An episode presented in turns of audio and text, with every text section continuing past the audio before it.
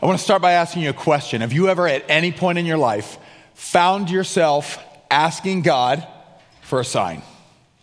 God, are you there? Are you going to help me out? I'm in this spot. I'm in this hole. I really need you to come through. Are you there? People throughout history have called out to God, or depending on the country they were in, the gods God, are you there? Are you going to show up? We may call it out, we may just say it, we may pray it under our breath and wonder if something or someone out there could possibly show up in some way. Today is the last message of a series that we've been in on prophet, priest, and king.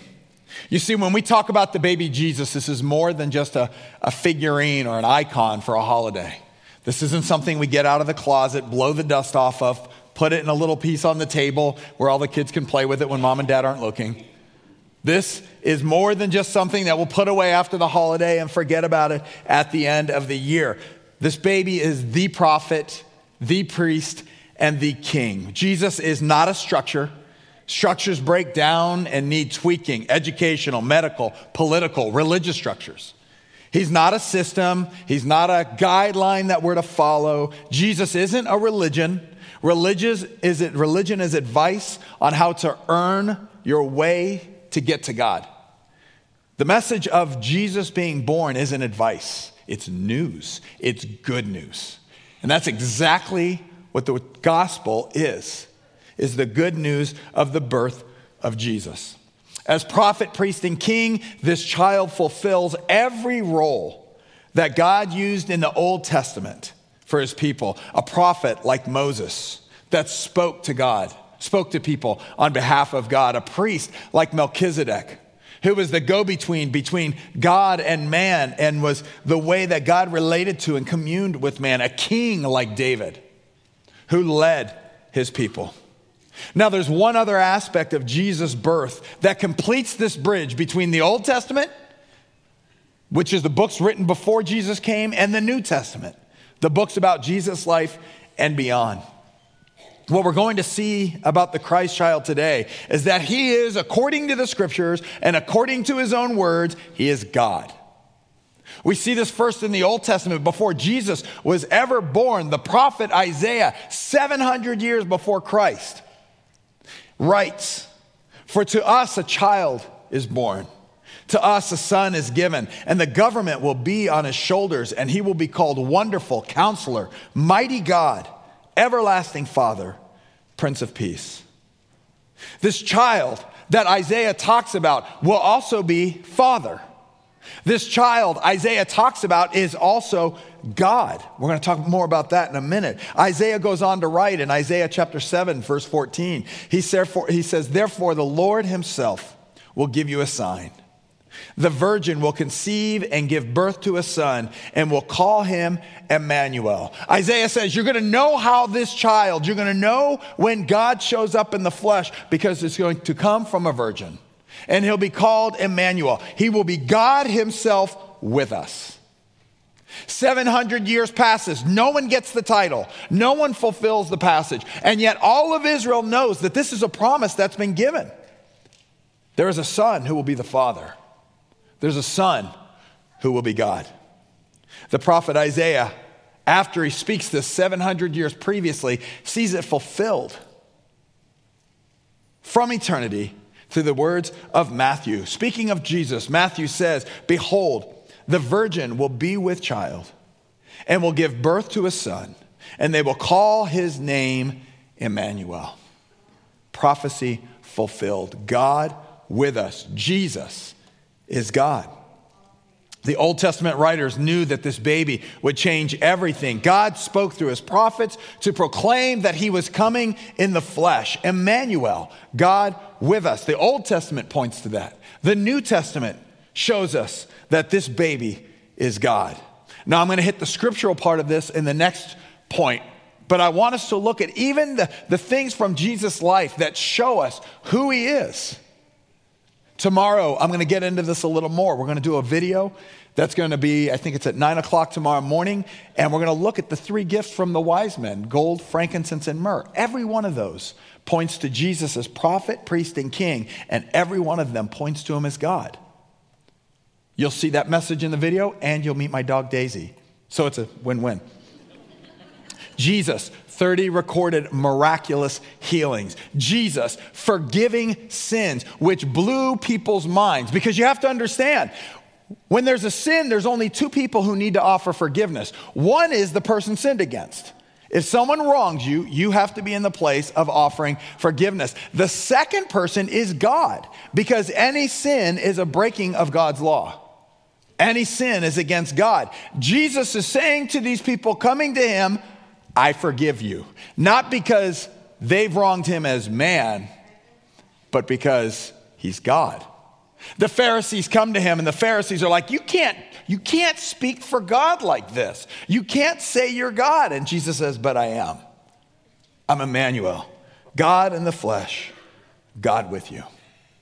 I want to go on a little side note here. Give me a second for a, a rabbit trail because I, I get the bumper stickers and I get the t shirts of Jesus being the reason for the season. Jesus is why we celebrate Christmas. But let's talk about the reason. The reason for the season is because you're a mess. No offense and Merry Christmas. I'm a mess. And we needed forgiveness. And that could only come through Emmanuel, God with us. So tomorrow, when you sit down across from your mother in law, you can tell her you are the reason for the season. when you see your boss on Monday, when you see those cousins who are walking in the door and you have to cringe as you hug them and you have to listen to political rants or their opinion on everything, you can think to yourself, you, you deserve a bumper sticker because you are the reason for the season. Christ is what we celebrate, but He came for us.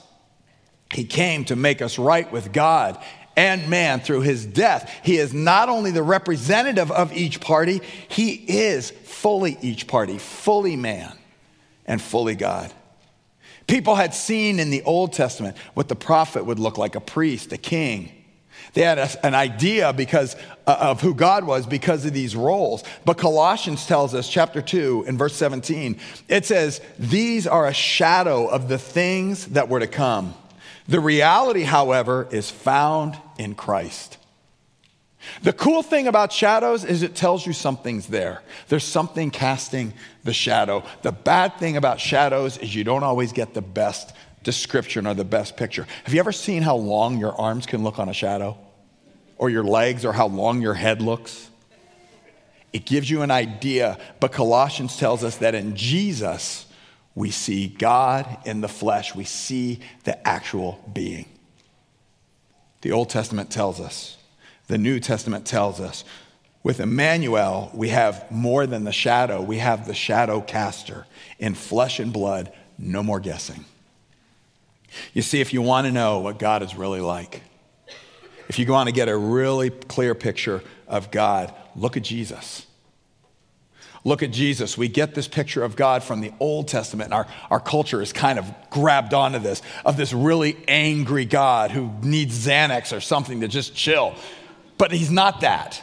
And when you look at God, even in the Old Testament, you see his grace in hundreds of years of prophets coming and calling for people to repent and get things right before there's any judgment. You see a God who shows up still to widows in need, to people in need. And we move that from the Old Testament to the New Testament and we see God in the flesh in Jesus. If you really want to know his character, what he loves and what he calls out, what he values, look at Jesus. His judgments and his justice are God's judgments and justice. Jesus is referred to God in John 1 1, it says, In the beginning was the Word, and the Word was with God, and the Word was God. We jump down to verse 14. It says, And that Word became flesh and dwelt among us. Jesus is Emmanuel, God with us. This baby we celebrate is more than just an icon, He is God with us. Colossians chapter 2, verse 9 For in Christ lives all the fullness of God in human body. Colossians 1 and verse 15 the Son is the image of the invisible God. You want to see God? Look at Jesus. 1 John 5 and verse 20. And we know that the Son of God has come and has given us understanding, so that we may know him who is true. And we are in him who is true, in his Son, Jesus Christ. He is the true God and eternal life. If you want to know God, look at Jesus. God the Father, God the Son, ruling with loving kindness and righteousness, hating wickedness giving, the Bible tells us, the oil of joy. Hebrews chapter 3 says that Jesus is the exact representation of God. John chapter 14, there's this really cool interaction. Philip comes up to Jesus and is like, Look, we've seen the miracles, we've heard the teaching water into wine, multiplying bread, Lazarus getting up out of the grave. Four days later, cool stuff. But Jesus, if you'll just show us the Father, then we know you're telling us the truth. Jesus' reply. Verse 9. Jesus answered, Don't you know Philip? Um, don't you know me, Philip? Even after I have been among you such a long time? Anyone who has seen me has seen the Father. How can you say, Show us the Father? Jesus says, If you've seen me, you've seen the Father. He goes on to say, I and the Father are one. Jesus is Emmanuel, God with us. You can trust his character even when you don't understand his methods because we see God in Jesus. Let me give you a closing thought on Emmanuel. Some of you have come in the room today because it's Christmas Eve and we are thrilled that you are here. You come in with questions about God, you come in wondering, it's a little sketch for you, and you may leave with the same way. Some of you have come in this room and it's kind of like, you know, aren't all of them just kind of overlapping? All this religion. If, let's just be spiritual and just be good. Can we just be good? And it'll all kind of come together. But Jesus makes that really, really hard to do because he claimed something pretty significant. He claimed to be God. Muhammad didn't claim this. Vishnu can't claim this. Buddha didn't claim this. Only Jesus says, I am Emmanuel. I am God with you. Well, isn't this kind of exclusive? Yes, and it's very clarifying. There's no guesswork to the words of Jesus. I want you to forget the sign over the church doors. I want you to forget the, the people you've known in the past. I want you to forget the YouTube pastor you've watched. And I want to challenge you to get to know Jesus. If you have a Bible, if you want to download a Bible app, we have Bibles in the back, uh, back corner if you want to take one with you. Start with a book called John. And if you want to go really crazy, Matthew, Mark, Luke, and John are the four books that look at Emmanuel, God on earth, God with us, from four different perspectives. Get to know Jesus. Because in knowing Jesus, you'll know God. If you want to see what God is like, look at the Christ child. God with us. Would you bow your heads with me, please? We thank you, Lord, for the price you paid. We thank you that you gave up the royalty of heaven to come to this earth, be born in a manger, placed in a feeding trough, to live a life where you were chastised, rebuked, abused, beaten, and to ultimately give it up for us on the cross that we would have life. We thank you, God, that you would do all this for us, that we would have forgiveness from our rebellion and pushing you away. I pray, God, that we remember, no matter what it feels like or what someone else may say, we can hold on to your words that you are God and you are with us. In Christ's name we pray. Amen.